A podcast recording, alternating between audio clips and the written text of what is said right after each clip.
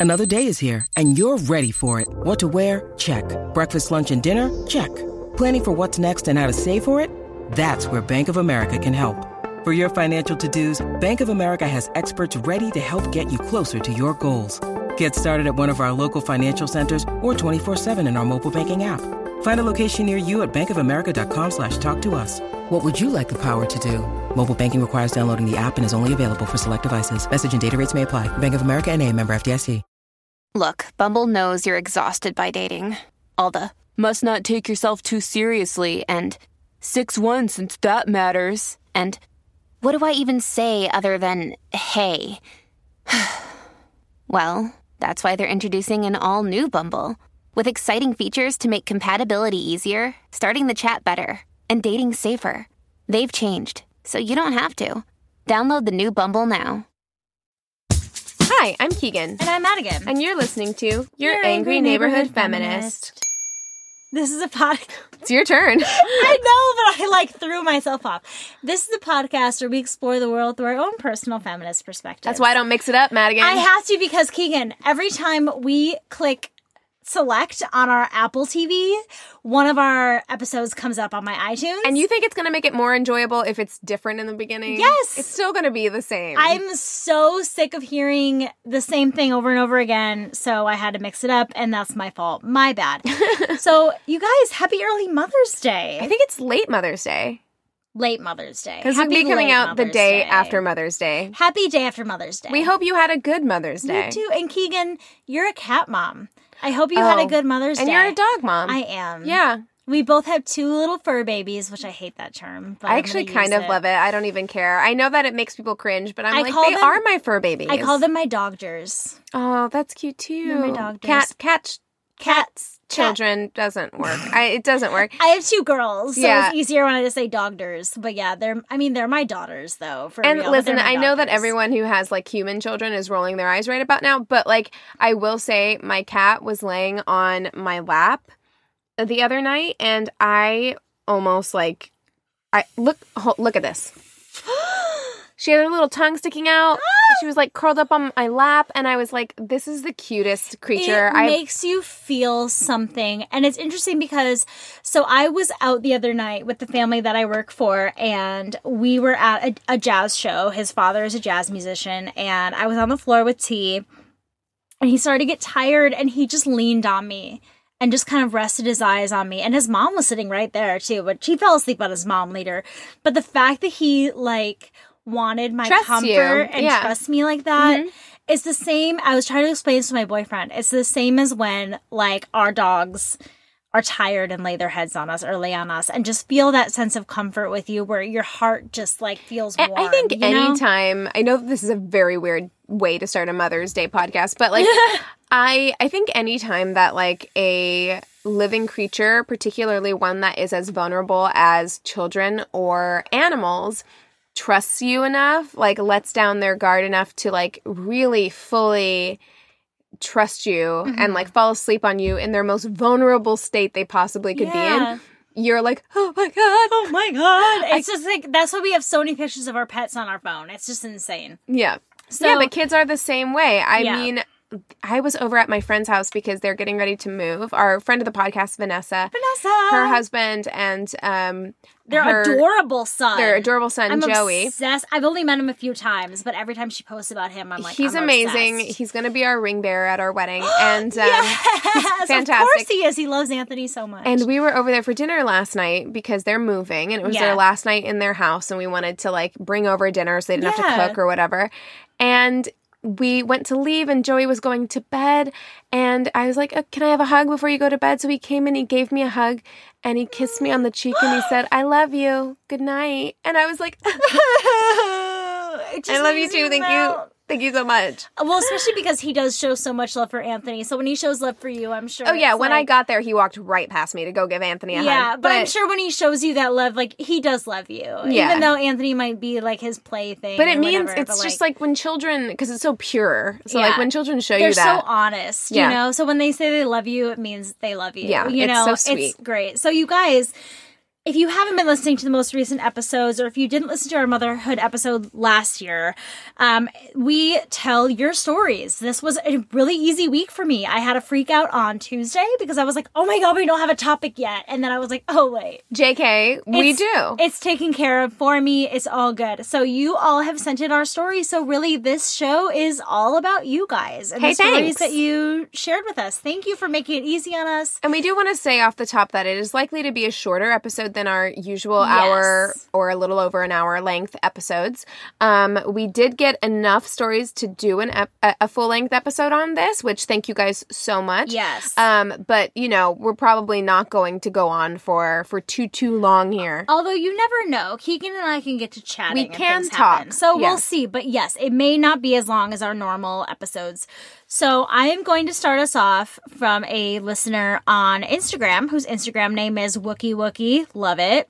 She sends us this message. I want to tell you about what motherhood means to me right now. It means sacrificing some of the most important things to me to ensure my child's well being and being okay with it because I chose this. I never thought I could be this strong, but I'm proving myself stronger every day. Shit's hard right now. I'm crying a lot. I'm working really fucking hard. and my two year old spilling his crackers all over the place isn't helping matters. Girl, I feel you. But let me tell you, my son has also shown me a direct route into the joy and strength within myself. He has taught me that human connection fuels us all. And because of him, I have learned to foster that connection with others. Being his mom has been the hardest thing I've ever had to do, but it has truly the mo- been the most rewarding. I am so proud of myself. I am so grateful. Even in the current shit show I am experiencing, I am full of love and hope and gratitude. Motherhood taught me that.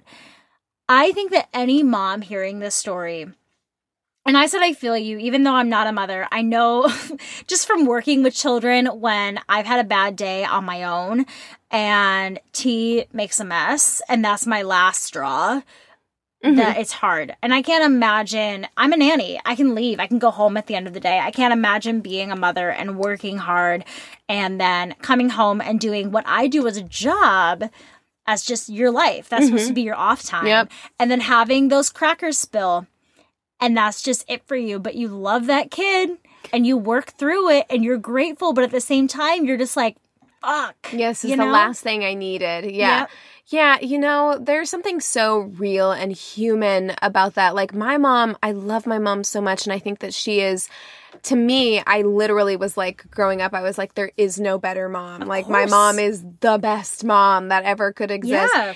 But even even with all that, I saw my mom break down. I saw her break down in tears on more than one occasion because like she was kind of doing it on her own. My dad Well, was because it's real. yeah, my dad was deployed. She had four kids. She had two kids under the age of three who wouldn't sleep. And she was sleep deprived and she was tired, you know, but it didn't mean just because maybe she would snap at us or she would cry or she would need a minute by herself.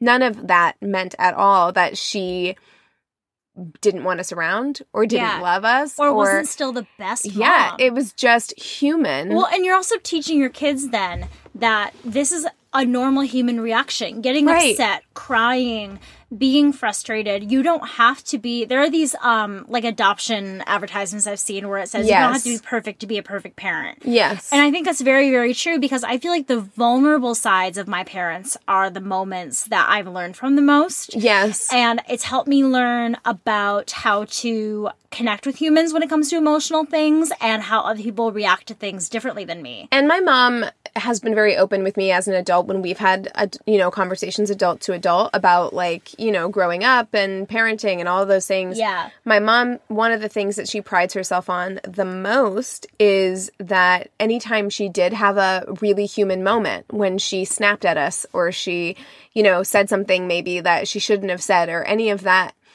she always made it a point and this is true she did and it was a conscious thing that she did she always made it a point to come to us sit us down apologize Yeah.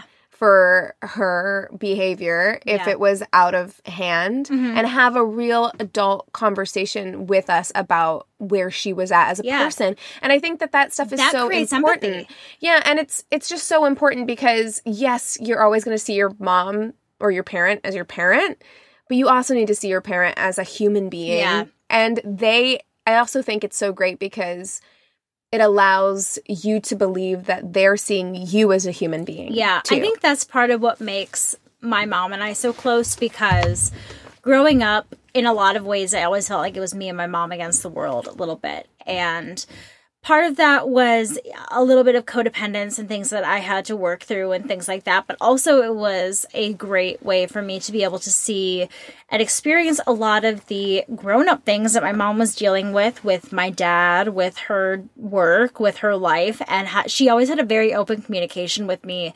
And just because my mom was human didn't mean that she wasn't still my superhero.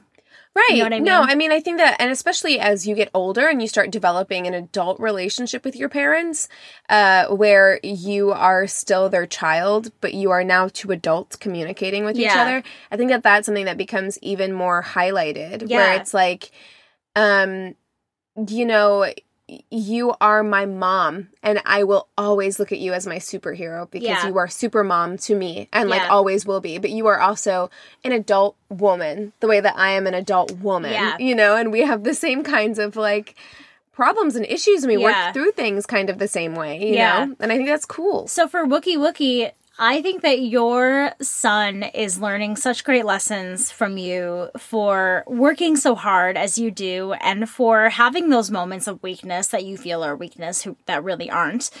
Um, Humanness. being, humanness and being upset. I think that you're really building such a strong foundation for you and your son. And I admire it, honestly. I really do. And the fact that it, it sounds like you're doing a lot of this on your own.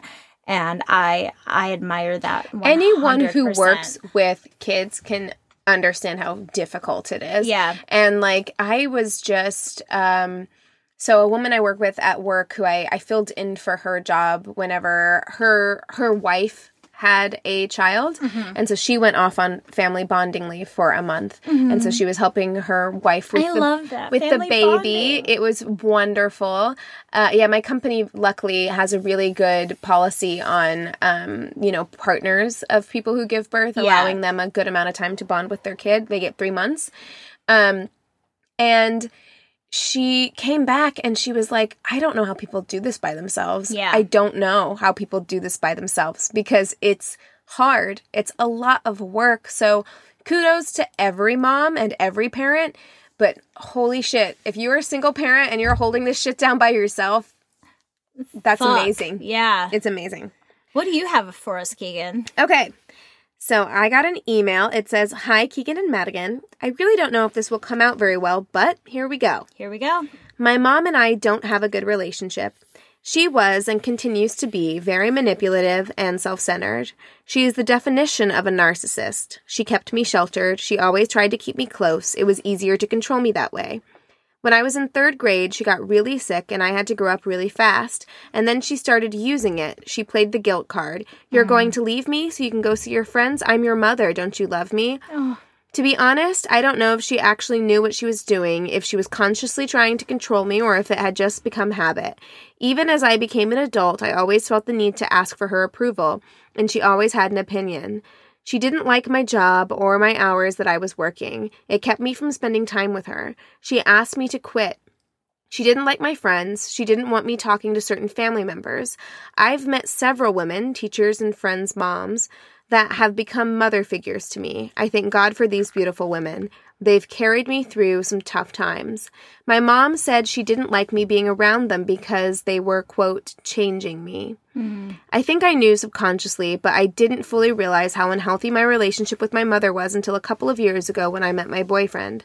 I just thought that her blowing up my phone all day at work and constantly needing to know where I was and what I was doing and getting upset if we weren't in contact just meant that we were really close. Yeah. That had been my normal as long as I could remember. He introduced me to his family. He wanted to show me what a healthy parent child relationship looks like. My boyfriend came with a bonus. He has a daughter. She was 13 when I met her dad. He uh, her birth mother was not involved. She had many years of traumatic experiences with her and no longer wants anything to do with her. So, here we are, this amazing little girl and I. Neither one of us were motiv- were mothered well. And somehow we found each other. And even though there's less than a decade between us, We've found a mother daughter bond. I think we needed each other. If nothing else, my past has made me realize the kind of mom that I want to be. I read a quote once. It said, Be the person you needed when you were younger. So I'm there for every school function, softball game, sleepover, and doctor's appointment. We sit in her be- on her bedroom floor and talk. I'll listen to anything she wants to tell me. I want to be somebody she feels she can come to. She now introduces me as her mom.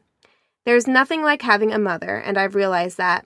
For myself and my girl eh, and my girly, mom doesn't necessarily have to mean blood. She is my daughter, and I have many mothers. So happy Mother's Day to all the people out there that were not mothered well and are now mothers themselves. You're not alone. So I'm choking up. It's beautiful. It It's was beautiful. truly, truly like such a beautifully written Yes. uh, email, and you covered so many levels and layers of of your own experience and trauma, and and the ways in which you have managed to grow beyond that, yeah, and to be a mom to and this to be girl. a mom to this one, the, to this girl who also needed a mom. what what you could offer her. That's Yeah. incredible. It's And- incredible. I I connect with the story a lot. We are going to do a fatherhood episode this year, which we did not do last year, and I have a narcissistic father who I don't have a relationship with. And um, I'm familiar with a lot of, although the manipulation with my father was kind of the opposite of what you went through with your mother, with needing to know where you are all the time and things like that. Um, I have a great understanding of a lot of the uh, excuses, a lot of the blaming uh, that our parents can give to us. And I acknowledge the strength of, of drawing boundaries with our parents because that's something for me that is still really hard for me sometimes to grasp, especially with the way that my family treats the boundaries that I've set. Um, there's a belief that, you know, you don't turn your back on family, that your family is all you have. But I truly believe that your family is the family that you build for yourself. And it sounds like the family that you've built with your boyfriend and with his daughter and becoming her mother is the family that you've chosen to grab onto and that is the healthiest choice for you. So I applaud you for And- making healthy choices for yourself. Everything about the way that she described her relationship with her boyfriend's daughter Mm-hmm. is so incredibly positive. I mean, Yeah. The very first thing she said was that her boyfriend came with a bonus. Like A this bonus. this wasn't a burden to you. No. Mm-hmm. This was a bonus to your life. This was somebody who added substance to your life and I think that that's also something important when we look at children Yeah. as like and make whatever kind of decisions that you want to make. I know Yeah, and that, feel like, comfortable to and, you. and that feel comfortable to you absolutely i'm not trying to like pressure one way or the other Yeah. like there is no right or wrong way or decision to to, react make to a partner having a child. yeah, when when deciding what kind of life you want to have for yourself but there is something to be said for when you date someone who does have a child that child does become part of your life in a very Mm-hmm. real way and i think it's really really healthy to look at that as a bonus to your life and as an opportunity and to know that that's how you know that that's the right choice for you. To be Right. seeing it as a bonus you know that your life is on the path that it's supposed to be. By looking at it as a burden or anything else then clearly that's not the path that's that you're supposed not to the, have. and not the person you're supposed to be with. And that's fine. you know and that's, That's also that's also f- totally fine. Exactly. You know? so that that email touched me very very deeply and resonated with me truly. And you sound like a lovely an person amazing person and Yeah. an amazing mom really Yeah. like and i, want to drive i want to drive home also that like sometimes your family members are toxic to you Mhm. and it's hard and luckily i haven't had to experience that with a parent but i mean there are other people in my life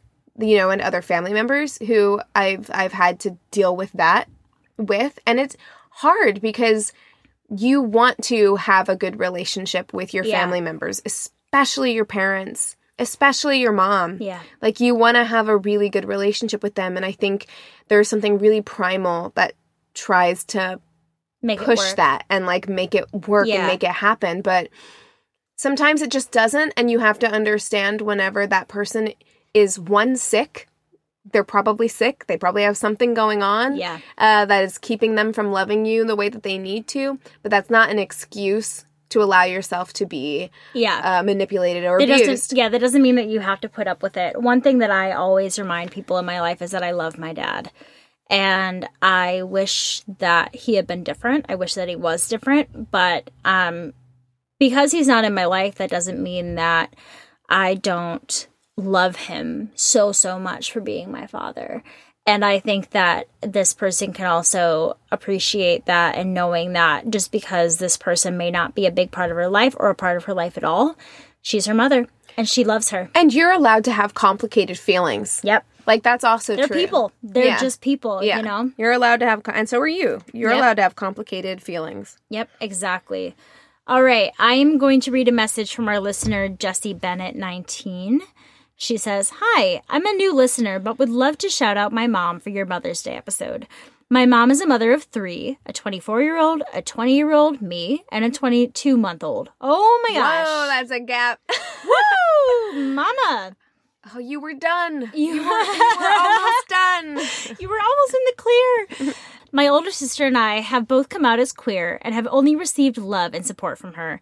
She worked, went to school, all while raising me and my older sister. She's now a teacher and uses her position to teach the seventh graders to use their voice and never stop learning. She's raising advocates. Go, mom! I'm saying that, not her, but I'm sure she's saying that too. With our baby sister, she is trying to raise her as a gender free, as gender free as possible. She has a kitchen to play in as well as a as a tool chest slash shelf. As my mom grows, she has turned to me and my older sister for questions on how to better for the queer community and how to help support. I am incredibly lucky to have such a supportive, loving mother, and I know some are not as lucky. She is my hero.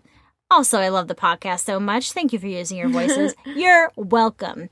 This makes me very happy because, especially when we talk about our coming out uh, stories and our and our coming out episodes that we did last year and coming up, there are a lot of stories where parents have a really hard time grasping with their children's queerness and understanding it, and the fact that your mom now has this young, young, young child, as well as two older children who are both queer, to kind of help guide her to um, really support this child in whatever decisions they make in their lives. Um, I think that's a really kind of cool um, opportunity for you and your sister and your mother to have to help this child adapt to this world. I think it's amazing. And what it sounds like is that this person, because uh, you're you're in your 20s, so I assume your mom is probably a Gen Xer, like my mom. Um, you know, which is you're not a baby boomer, you're not a millennial, you're kind of in between, and so you have a, a different mentality about things. You're not as old fashioned as a baby boomer, but you're maybe not as progressive as a millennial. yeah. Um, but what it sounds like is the mother took her experience that she learned from the first two daughters and them being queer identifying, and she saw that. Maybe she learned from some of the things she did while raising them, and now Yeah. she's taking that opportunity to put into her new child. You know, I mean, it sounds like even before her knowledge of raising queer identifying children, like that she did a, a pretty good job. You know, her acceptance of your um, of your lives and your identity, I think is amazing and is so admirable. And the fact that she wants to learn even more to make sure that this child knows that no matter who he or she is, that they are loved no matter what and that they live in a world where however they identify is accepted and um, yeah, it's celebrated. amazing. Amazing. Yeah, amazing. Thank you so much for writing in. Thank you. Okay, we got a couple of emails or a couple of stories from my friend Sienna. She sent us four, She sent us which four? I think is amazing. Well, they're not super long, and I think it's amazing because they're not all moms. Which uh, we did say. If there's a mother figure to you or anyone like that, please send us your stories or, you know, moms, grandmas, you know, all of that. Can I quickly interject? Yes. Keegan, do you have any like mother figures in your lives that aren't your mom?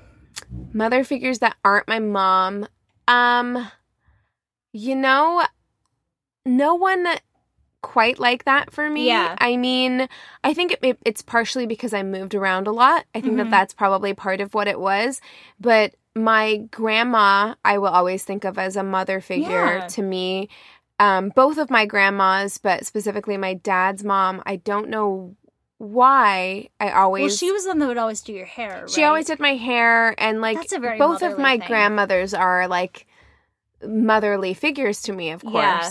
Uh, so there was that. But like as far as like friends' mothers, Yeah. not or just in general, you as know? much, you know, not as much of like an older woman who I could go to. I think that I've had periods in my life where I had people like that. Yeah. When I lived in Utah, there was a woman named Colleen who was our pastor's wife who was kind of like a motherly or an aunt, an auntie Yeah. type like figure to me that I, you know, really loved and respected like that way. We have lost touch, but I think that there have been people throughout my life, like Yeah. maybe teachers at certain periods throughout my life, like other women throughout my life who have served kind of that purpose for me. Yeah.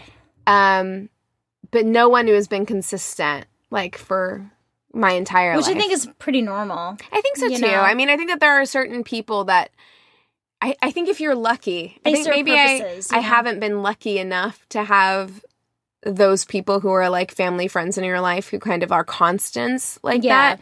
I think that that's a very special relationship that sometimes people have. Yeah. For me, whenever I think of like um, a mother figure, I think of my best friend Katie's mom Mm-hmm. because she is the polar opposite of my mom. She is uber like conservative, Midwest, old fashioned hairstyle. She has the most Minnesota accent you've ever heard in your life, but she loves to like cook for you and She serves a purpose. She does, She and she- fulfills a hole. She does. Yeah, she, like she's something completely different than my Yeah. mom. And whenever I go to Minnesota, she wants me to stay with her. She she goes, "Oh, Mads, house, Los Angeles?" You know, she wants to hear all about my life, and I love she that. knows, I love that. and she knows that I live a very different life than she would choose for herself. But all of her kids kind of do. Yet she is so open to anybody coming in and out of her house. We call her Mama Jane. Um, she would go she would put all of like the plays i would do on her calendar to go see them. She wanted to hear That's about all my amazing. skating It really yeah, is. and i could come in and i would say a swear word or i would be inappropriate in any way. She goes oh mads you're so funny. You know she just had this way about her that was so sweet. And you would open the fridge and there would be a casserole what we call a hot dish a hot dish in the Midwest, fridge. a hot dish. hot dish. And there'd be a, a weird ass dessert. She would make like Jello with Cool Whip and crushed pretzels yep, on top. yep, yep. Do you know what I'm talking about? It's the most Midwest shit I've ever Dude, seen. Yeah. People think I'm crazy, and I'm No. like, it's so No, good. that's the thing. It's so good. I, I've never had it because I've always thought it looked weird AF. But it is something that I saw at many a church function. yeah, it's good. You know what? She, that is something from church culture that there are things. the food. There are things from church culture that I miss. Like I I don't really usually miss going to church, but there are things about like fellowship and stuff that I miss. Yeah. I used to go every Wednesday our church had a dinner yeah, and the church would provide like the main course. Yeah. And then everyone would bring you would either bring a side or a dessert. Yeah. And all, someone always brought that like j- jello dessert that had shit on it. Like weird stuff. it's so good. Or she would just make the weirdest desserts. But like, I spent most of my high school life, especially like sophomore, junior, senior year at Katie's house. And Mm-hmm. Yeah. I spent nights there on school nights and all that kind of stuff. And Your was- friends' parents do become like they do They become like you know de facto parents. To Yeah, you but especially Jane. Like we had a group of five girls in high school, including me, and but Jane was everyone's mom. She's Mama Jane to Yep. everybody. Yep, that's my mom. Yeah, I love it, and I love that my mom was that way for people in another way. Yeah. that she you, they could go to her for other things. Yeah. So on that note, let's hear Sienna's story. All right. Okay. So Sienna has four here. Number one, Mammy, which is kind of cute because she used to. I used to take care, like, okay, so for those of you who are just tuning in who maybe you don't know, Sienna is my best friend from home. We've known each other since we were 11. We're close. Um, I spent a lot of time at her house. She spent a Yeah. lot of time at my house. There's a lot of really great Sienna stories, you guys. So go back to our minis and listen to some of those Sienna stories. great Keegan and Sienna pictures. We had prof- quote in quotes professional pictures taken together at the Walmart like picture studio. I want to see them. yes. Okay. So, um My friends and I went to Sears, I think. Yeah, For my amazing. friend's birthday, and we had It's matching outfits. fucking fantastic. It's really good. My outfit is great. It has velvet is involved. um so of course it is. So Sienna and I spent a lot of time at each other's houses, and I think this is cute because she called one of her one of her grandmas was Mammy, and one of her grandmas was Mama, and um, she used to call me Mammy because I used to take care of her because I didn't drink or do anything like that, and not she didn't either until we got into like our mid Right, teens or but when she did, you were her caretaker. But when she did, I was the caretaker. You were Mammy. I was the person who took care of everybody else. I was the designated driver, like always. that was me too, girl. We were boring in high Eh, school. We were boring. I wish I had been less boring, but we served a purpose. I was. d- I had a great time in high school. So did. I. I, was actually did too, and it was actually kind of fun to watch everybody else get real fucked up, and you were like, Oh yeah, I'd play with like whatever dog or cat was in the house. Yeah, and I would stack the beer cans in like a pyramid, and everyone who was drunk was like, "Whoa!" I know. And at the time, you know, I don't regret that period at all, really, because like. Yes, I love to like drink and have a good time now, but I'm glad I went through that period where I just saw everybody else acting like bananas and I was Yeah. super sober. yeah, Um, okay, so she said number one is Mammy, her mom's mom. She spoiled me absolutely rotten. My siblings mm. and I couldn't walk into her house without being offered a quote snack, a normal person's small meal, and a soda pop. her house was always stacked with our favorite food. She would exclaim how we were just all so thin and we would waste away. She says only my youngest sibling is a thin person.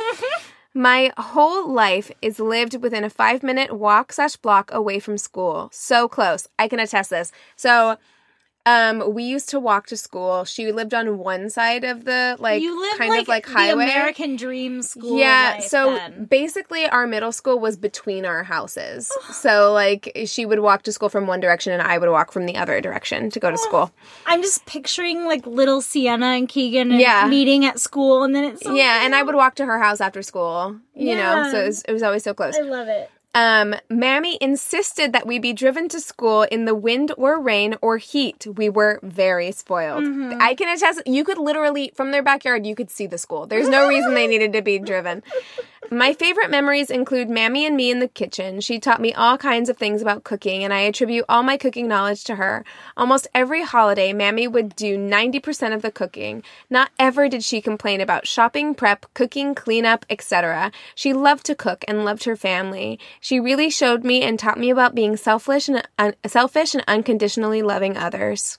It's wonderful. Selfish or selfless? Selfless. Did I, say thought you said selfish? selfish. I'm sorry. Sorry if I said that. Selfless and unconditionally loving others. It could have been my bad hearing. I don't know. Number two, Mama. Mama. Mama, I've always Dad's mom. loved that term. Mama, grandma. Mima.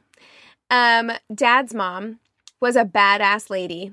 Again with the spoiling, my older sister and I would spend like every weekend at Mama's, as well as she would babysit us during the day if we weren't in school yet.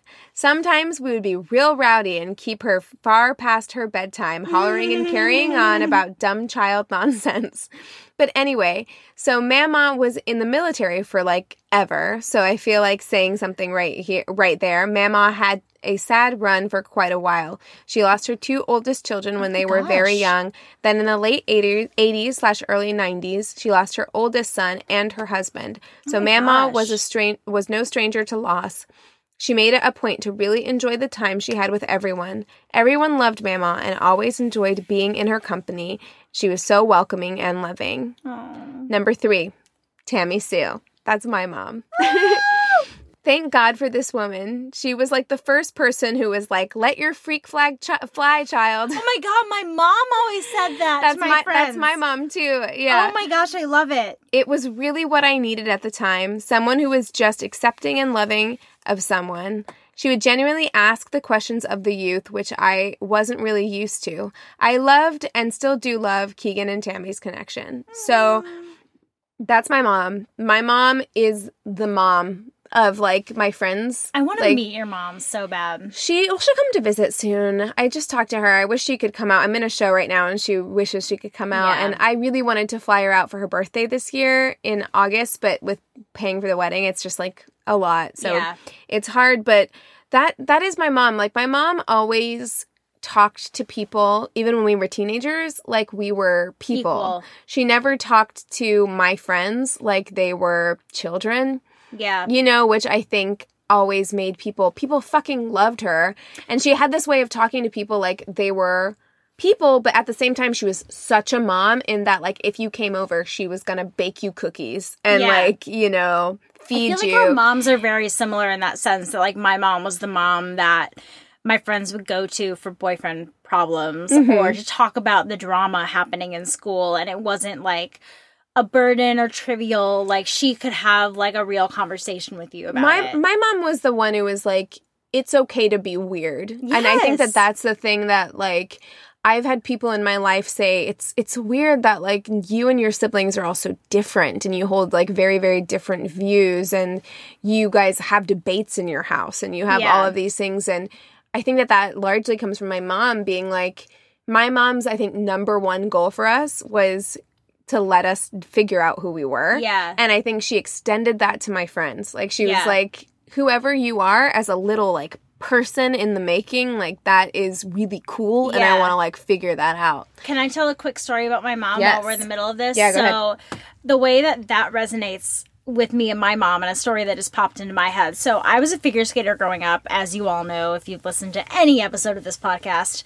And the skating world has a lot of restrictions on body types and diets and things like that. And um my mom would always be the one like we went to my cabin every weekend of every summer and we would bring uh, one of my friends up and she would say oh my gosh the difference of your friends from when they're around their parents to when they're with us it's night and day they're so different so i just remember one day I was at the rink and we had a bit of a break. So my mom had me and like a group of like four of my friends uh, in the car with her going to Dairy Queen.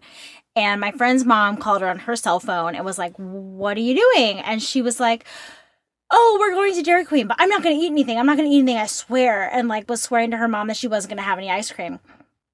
And she hangs up the phone. I just remember my mom turning back and she goes, You're getting ice cream. And she was like, Yeah, yeah. And my mom would be the one who'd be like, Whatever you want, whatever you want to do. Well, because like, it's a ridiculous thing for you to say that a child shouldn't be allowed to Oh, have I had ice friends cream. whose uh, fridges were locked at night. That's insane. And friends who were weighed by their that does not harvest a healthy like relationship I- with food or this- harbor.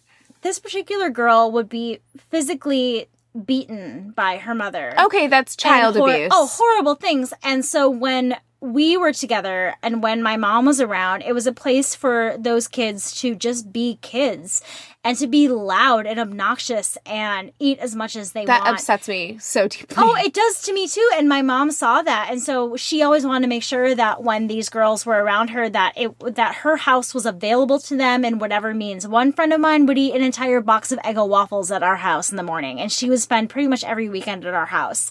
And my mom would buy extra Eggo waffles because she would eat the entire box.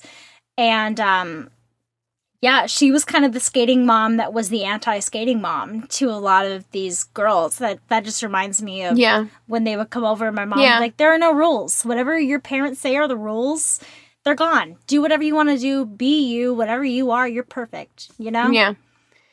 Um, okay, number four for Sienna. She says, My mom. My mom is the most helpful and selfless individual I I think I've ever known. She just wants everyone around her to be happy and healthy. My older sister just had a second child earlier this year, and my mom is frequent, frequently making sure her and her family are all good. Grocery shopping, babysitting, house cleaning, cooking dinner, etc. Pretty much every Thursday, I go to her house and hang out for a little while. Every Thursday, she wants to make sure we're doing something that I enjoy. Usually, we're watching TV shows about spirits or hauntings, yes. which then frightens me, so we have to watch something happy slash funny to offset it. Yeah. Honey Bear, which is her um, dog, she's got, uh, Sienna has three dogs, three mastiffs, so they're enormous dogs. Oh my god, I love it. They're fantastic. Honey Bear spends the night with mom and Chris, uh, Chris's. I don't know what this dog's name is. Mom's fur baby every week, and I did know that. So she has three mastiffs, Sienna, and the smallest one, who's the oldest, is Honey Bear. And Honey Bear is super like sociable and sweet, and so her mom takes Honey Bear in once a week. Like they have like doggy sleepovers with her dog. God. Um, and mom just loves it. When Gus, which is her oldest, uh, her old dog, got Okay. sick with cancer, mom offered to pay and helped pay for his cancer treatments and wanted to make sure he was as comfortable a life as he could, especially toward the end. Someday, I hope to become as sweet as my mom is. I am absolutely so lucky to have her for a mom. So, uh, this is Sienna's mom. Her name is Debbie. And I talked about her on a previous episode because I talked about how I think Debbie was my first example. So, you know, people in your life, they offer different things to you. And while my mom offered so, so much to me and is the most incredible and amazing mom, something that I think that she wasn't able to offer me from no, uh, it wasn't any kind of problem of her own. Yeah. It was, it was something that she couldn't really help, but like, she was not confident in her body. Yeah. Oh, we've heard about Sienna's amazing And mom. Sienna, and I've said this on a past episode, Debbie is one of the people who I look back on and I'm like, I want Debbie's confidence. Yeah. I want to be like that. I want to feel as beautiful as she feels. and she like, probably didn't feel beautiful all the time, but she. but I it. felt like that. I felt like she thought she was the And most don't you wanna be that beautiful person. for for someone else Absolutely. too. Yeah, Absolutely. Because you know what? that makes somebody beautiful like Yeah. the the fact that like they they know that they're worth something and Yeah. they're like eh, they're fantastic and confident i feel that way about about sienna's mom Yeah. and i remember it's such a strange thing like knowing someone for so long because like when we were like young teenagers uh, her of her parents, like Sienna's mom was like the disciplinarian, so she was the one who, if you were gonna get in trouble for like stumbling in at three in the morning, Yeah. it was to be her. It wasn't going to be Sienna's dad. Although we never really got in trouble, but like Yeah. So that gives you kind of a perspective, but then again, like when you become an adult and you see the kind of like I've watched Sienna and Debbie's relationship grow so much from the time that they were teenagers to the time that they're adult women together. Yeah. In such a positive way. Yeah. Because you see your mom as someone who you're like, They're gonna get me in trouble. Right. When you're a teenager, you're like, ugh, mom. And then you Yeah. become an adult and you're like, oh my God, mom. Like, thank you so much for like looking out for me and being Yeah. so amazing. And she she really, really, really is. Like she loves her kids so much. She does so much to take care of them. And um, Debbie. Fantastic. So Sienna, thank you so much for shouting out all the wonderful, wonderful ladies in your life. Yes. And I'll let my mom know that you include her because she will just cry. Yeah, it's gonna be great. All right, so this next Instagram message is from I'm gonna say is wrong. Hiv Hivink twenty one, eight Hiv Hivink, H Vank Yeah. H Vank twenty one. Hi y'all. Hey. my motherhood story is about me and my mom. My struggle with anxiety had been going on for a while, and I was stuck by myself. I wanted to tell someone, I wanted everyone to know, but at the same time, once I told someone, it would be real. I promised myself that I would tell my parents over winter break, and that helped me get through stressful finals. Telling my mom that I wasn't okay was the hardest thing I ever did. That moment will forever be burned in my mind. The last day of 2018, a few hours before it was over, I took my chance. I sat next to my mom on her bed and burst into tears. I explained how I felt, the pain and twisting inside my stomach, the heavy feeling in my throat. When I was done, she told me that it was just hormones in the most loving way possible. I went to bed knowing that I had done the hardest thing ever and any challenge in my life would never be this hard. The next day when I woke up, my mom said she researched anxiety. I know this must have been hard for her to do. Being Indian, mental health is a conversation we run far away from, but she educated herself. She talked with my dad, and I started going to therapy. Three months into therapy, my anxiety and depression goes up and down, and even though she doesn't always understand, she always supports and loves me. I was scared to tell an Indian parent about my anxiety, but now realize I have my Indian mom and she'll always love me for who I am. Thanks, guys, for reading my motherhood story. I'm only 15, but I love your podcast and I feel understood listening to you guys. Your podcast helped me so much. Love you guys and rage on. Whenever we get teenagers writing know. in, I'm I like- get so. I just like think of like myself at that age. I think of like 15 year old Madigan, and I'm just like, oh my god, like you actually Lovely. listen to us and love us. Lovely. so sweet. And I can also like something like that, especially if you are from a minority community. The black community is the same way. Um, Indian culture, I think a lot of Latino communities are similar in the way that they look at mental health. Yeah. Um, it is so amazing to me that not only you were brave enough to go to her and tell her Yeah, what you were feeling, because that does take a lot of bravery it does. and a lot of self examination. And so, you know, kudos to you so much for being able to do that. But also for her to be able to maybe push aside her very first reaction, which is just like, this is just hormones. You're just having, you Yeah. know, something's going on with you, to ste taking a step back and saying, like, this is my child and they're struggling with something right now and I owe it to my child to to, take a look at this. Yeah. And like even if you don't 100% believe it, you trust and love your child enough to take their word for what they're saying. Exactly. You know, which is that means everything. Like no one is asking you to change like your entire worldview on like what you think you know is XYZ. Yeah. But what they're asking you to do is trust them enough to look at it. Well, and that's what's amazing about children is I feel like a lot of times adults believe that all of their beliefs are kind of set in stone, that they don't really have a lot else to learn. And I think when you have children and they are growing up into themselves, you realize that there are more things in life that you have to learn. Yeah. And as much as they learn from you, you learn from them. And Yeah. I think that you were something that really opened your mom's mind up to uh, a, a whole new world, really, of knowledge and um, acceptance of other Yeah, people, which I think is really beautiful. Absolutely. We're never done learning. you know? Absolutely. Yeah. Fantastic. Wonderful.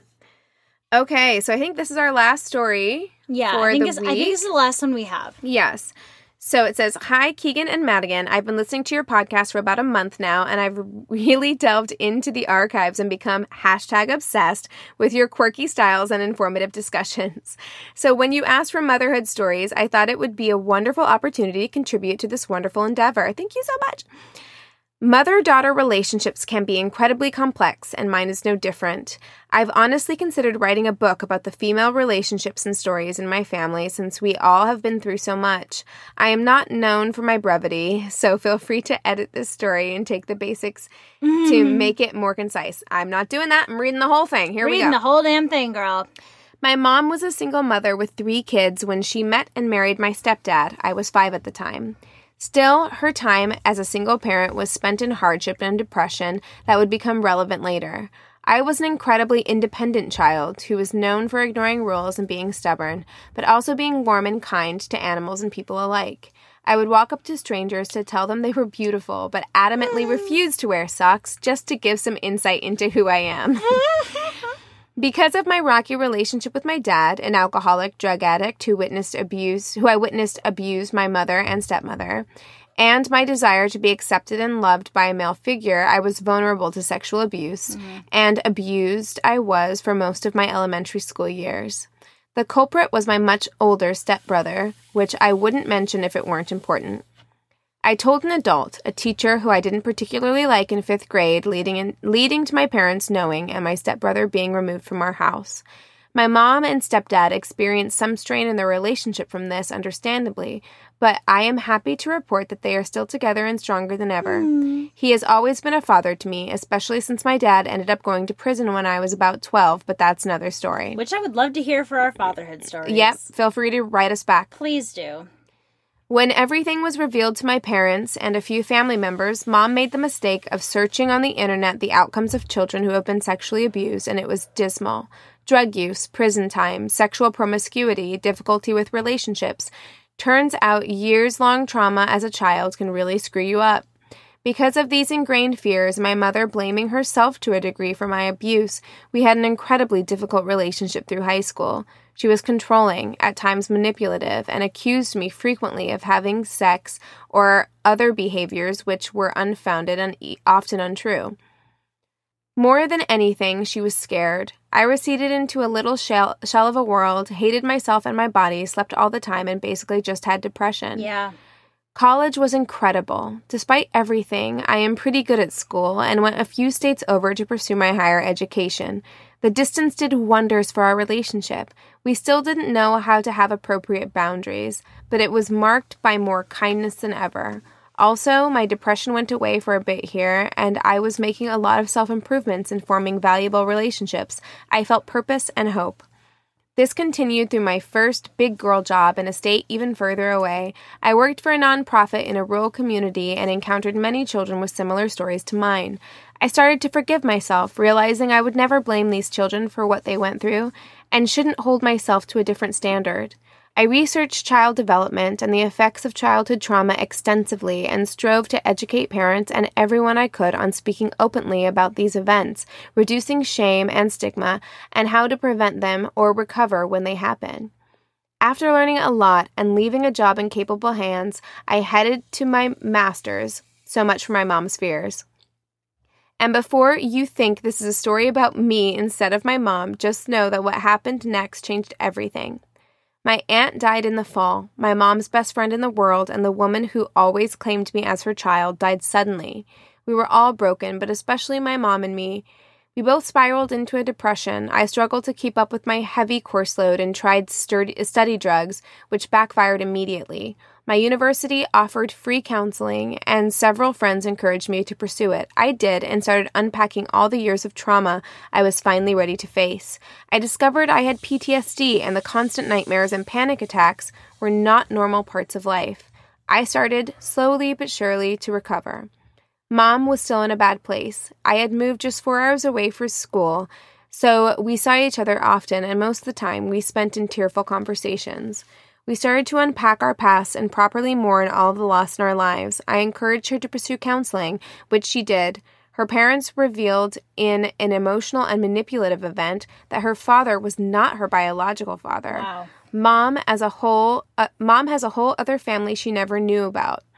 Her world was shaken again and she felt like her identity was based on a lie. I can understand that. Yeah. After finishing my degree, I moved away again, this time for a larger city. I could only afford to live in a place marked by, by violence, marked by violence, and began to withdraw into my old habits. I pushed away my feelings, pretending like everything was okay, and withdrew into my depression. Our relationship was on better footing, but made no progress as we stewed on our mental health issues, seemingly worlds apart. One day on the phone, my mom, I announced, with one day on the phone with mom, I announced to both our surprise that I was moving back home. I said I wasn't happy, that I hated living there. I felt a pull deep inside to go back and address the places and people that I very much feared. I lived with my parents for six months before getting a place on my own, and mom's and my relationship entered into a time of healing unlike anything before. We were able to understand the deep impact the selfish decisions of others that selfish decisions of others can have on your life. The difficulty of defining who you are in a world buffeted constantly by pain, loss, and sorrow. It's been over a year now since I moved back home. Last night, I called my mom and told her I was feeling sad. She came to my house and we danced and watched a movie and drank tea mm. before bed. We had an honest conversation about my high school depression where she apologized for the part she played in it. Not for the first time. We still have difficulty at times, as all relationships do, but we have spent so much effort in healing together and supporting one another. We are both still working on and through our depression, but hopeful about entering a life without it in the future. Mom is an example to me of the lifelong pursuit of self improvement and honesty, of admitting your mistakes and asking forgiveness. This weekend, we're spending my birthday together with our new family, the one she discovered existed as an, as an adult. I am sure much of it will be spent in reflection and gratitude of my wonderful mother. Thanks for what you do. I look forward to hearing all of the motherhood stories as well as your future episodes as I slowly but surely make my way through the archives. So that was from Allison. Thank you so much, Allison. That was beautifully written, and if you ever Oh my wrote God. a book, I would read it because my God, Absolutely. you painted a word picture for me.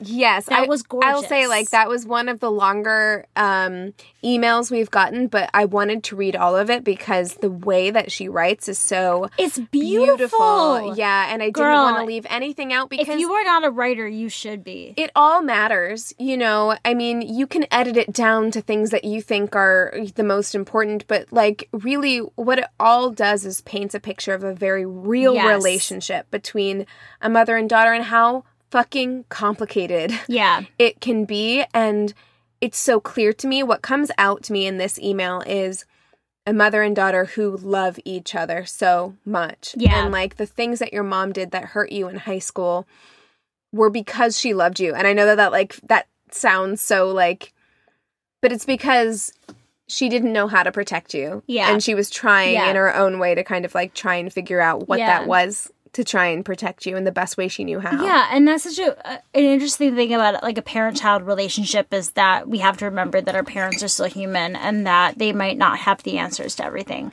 and they might not get everything right all the time. But the fact that you've been able to grow in your relationship with your mom and both get counseling, like that's And understand that she has trauma, you have trauma. Just because she's an adult doesn't mean, or I mean, so are you, but like just because she's a parent doesn't mean that she's immune from trauma. But that you would even suggest counseling and for her to take it, like I think that's an amazing thing because a lot of times parents have a hard time taking advice from their children. Agreed. So the fact that you guys have really built this amazing relationship and have acknowledged your own faults within within your relationship is a really beautiful, wonderful thing. And again, such a beautifully written email. Absolutely. Thank you so much. Absolutely. Thank you so much. I think there's one more email that you haven't read from Stein.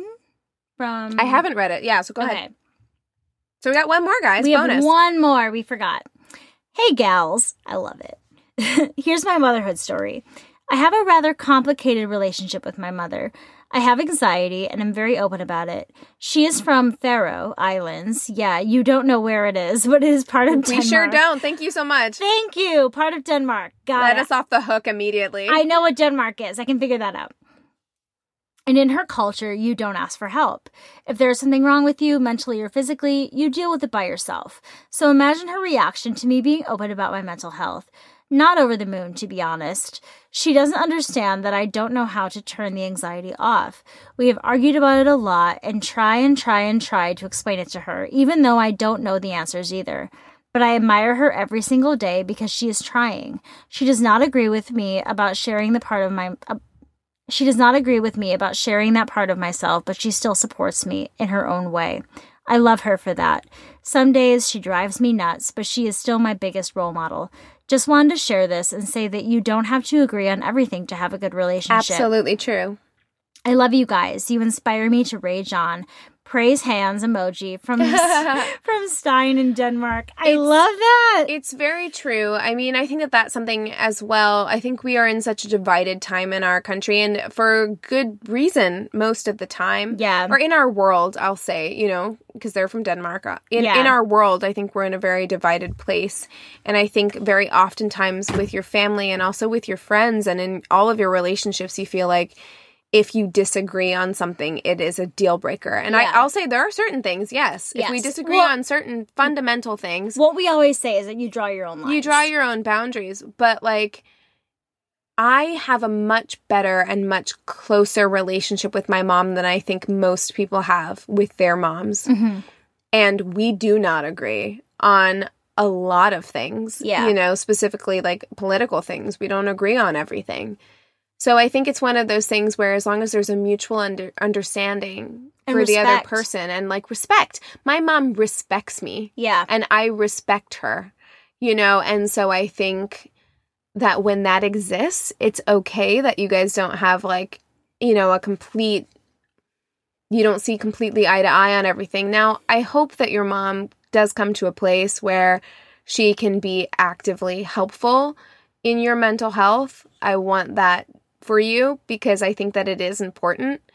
But as long as you can maintain a good, healthy relationship where you still feel like you can be open with Yeah. your mom, that's the most important thing. It sounds like to me that she is helpful in her own in her own way. eh, well and in her own experiences with anxiety, but the fact that she's so open with it may be something that she's not as used to.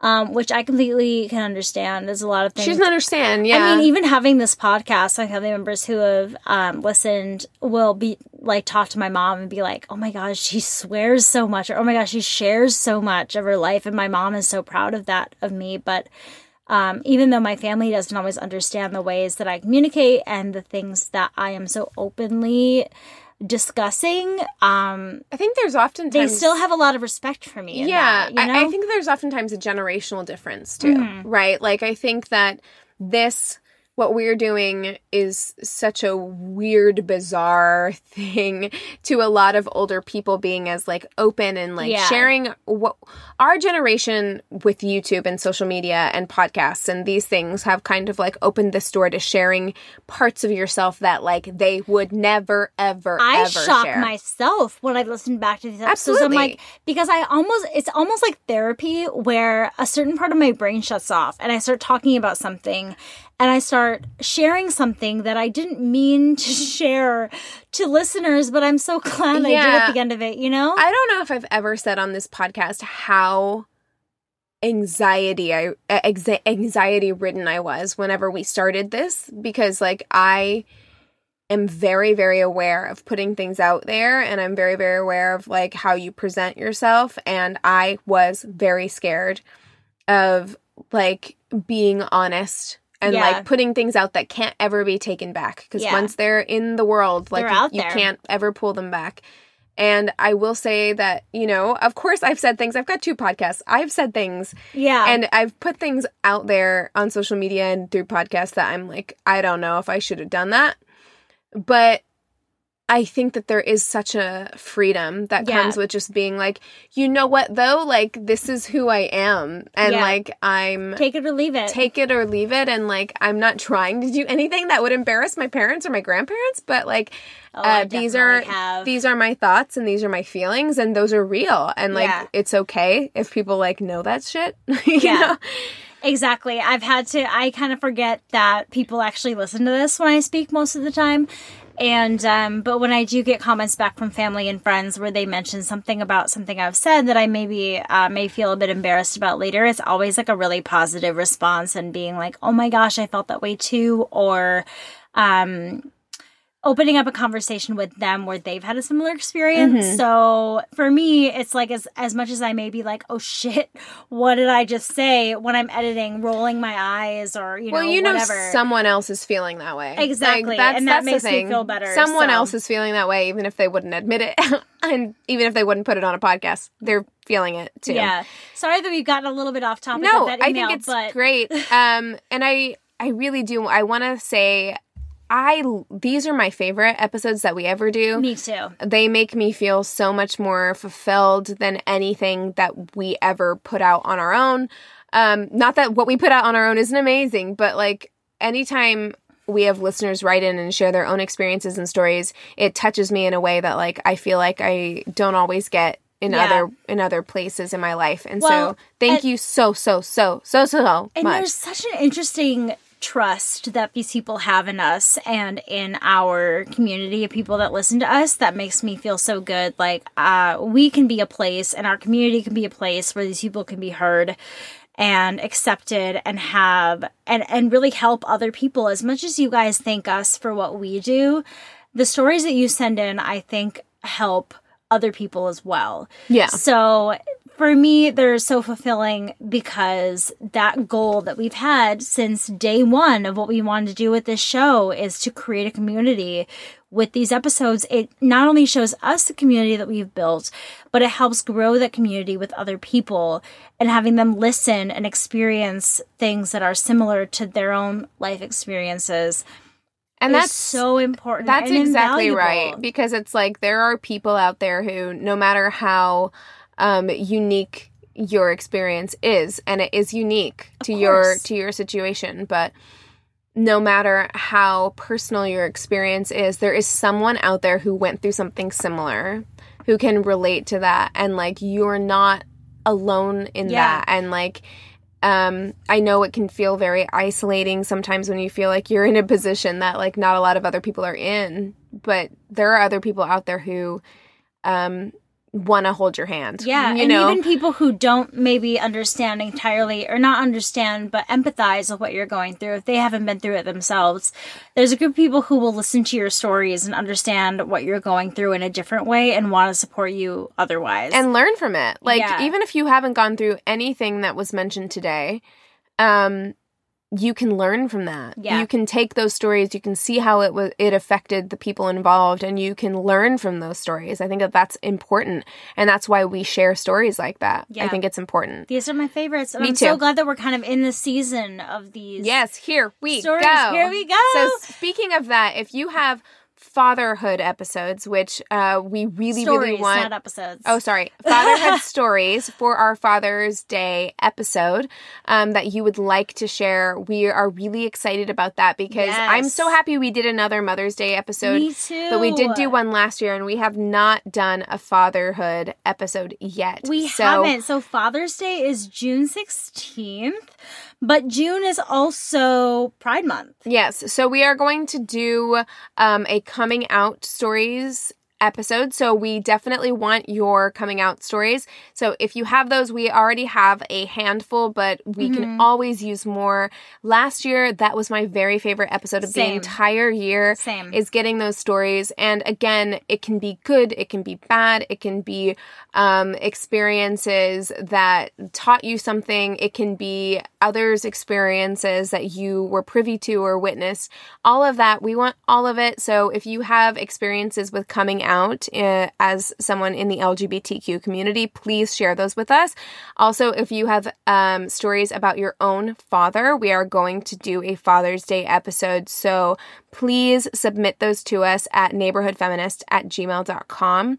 We also got a handful of our Mother's Day episode, uh, stories for today's episode from Instagram. Yeah. So you can submit those to us on Instagram at Angry Neighborhood Feminist. You can also find us, you can direct message us on Facebook.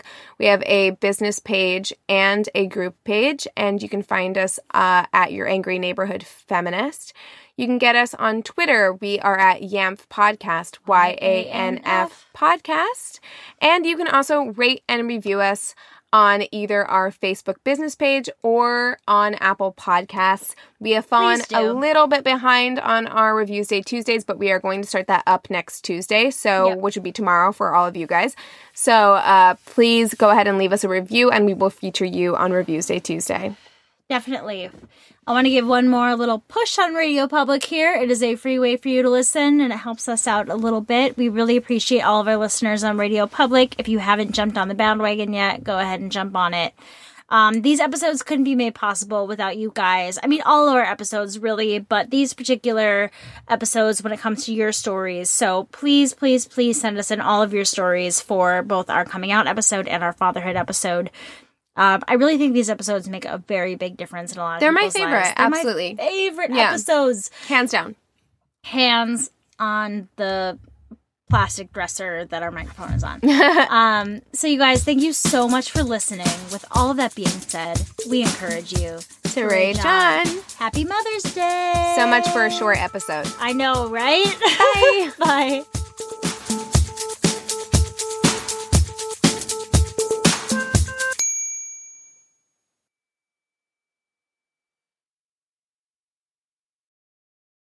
Hey there, this is Justin Bartha. I made a funny new podcast, King of the Egg Cream. It has the greatest cast in the history of podcasts with actors like Lewis Black, I'm torn by my feelings for two women. Bobby Cannavale, You can eat it, or if someone hits you, you can put it on your cut. Melanie Lynskey, I wonder what these marvelous things are that look just like boiled chicken feet. Jason Ritter, I can break things and pick locks and kill people. Michael Stuhlbarg, The whole point is to inspire people that they should make themselves better. Ari Graynor, No, don't whet its appetite. What are you, an idiot? me, Justin Bartha, That's not just any egg cream, that's a Lemke's special. and all narrated by the hilarious Richard Kind. This is the story of Harry Dalowitz and how he rose from nothing to become New York's King of the Egg Cream. So if you like funny true stories, come listen to King of the Egg Cream, available wherever you get your podcasts.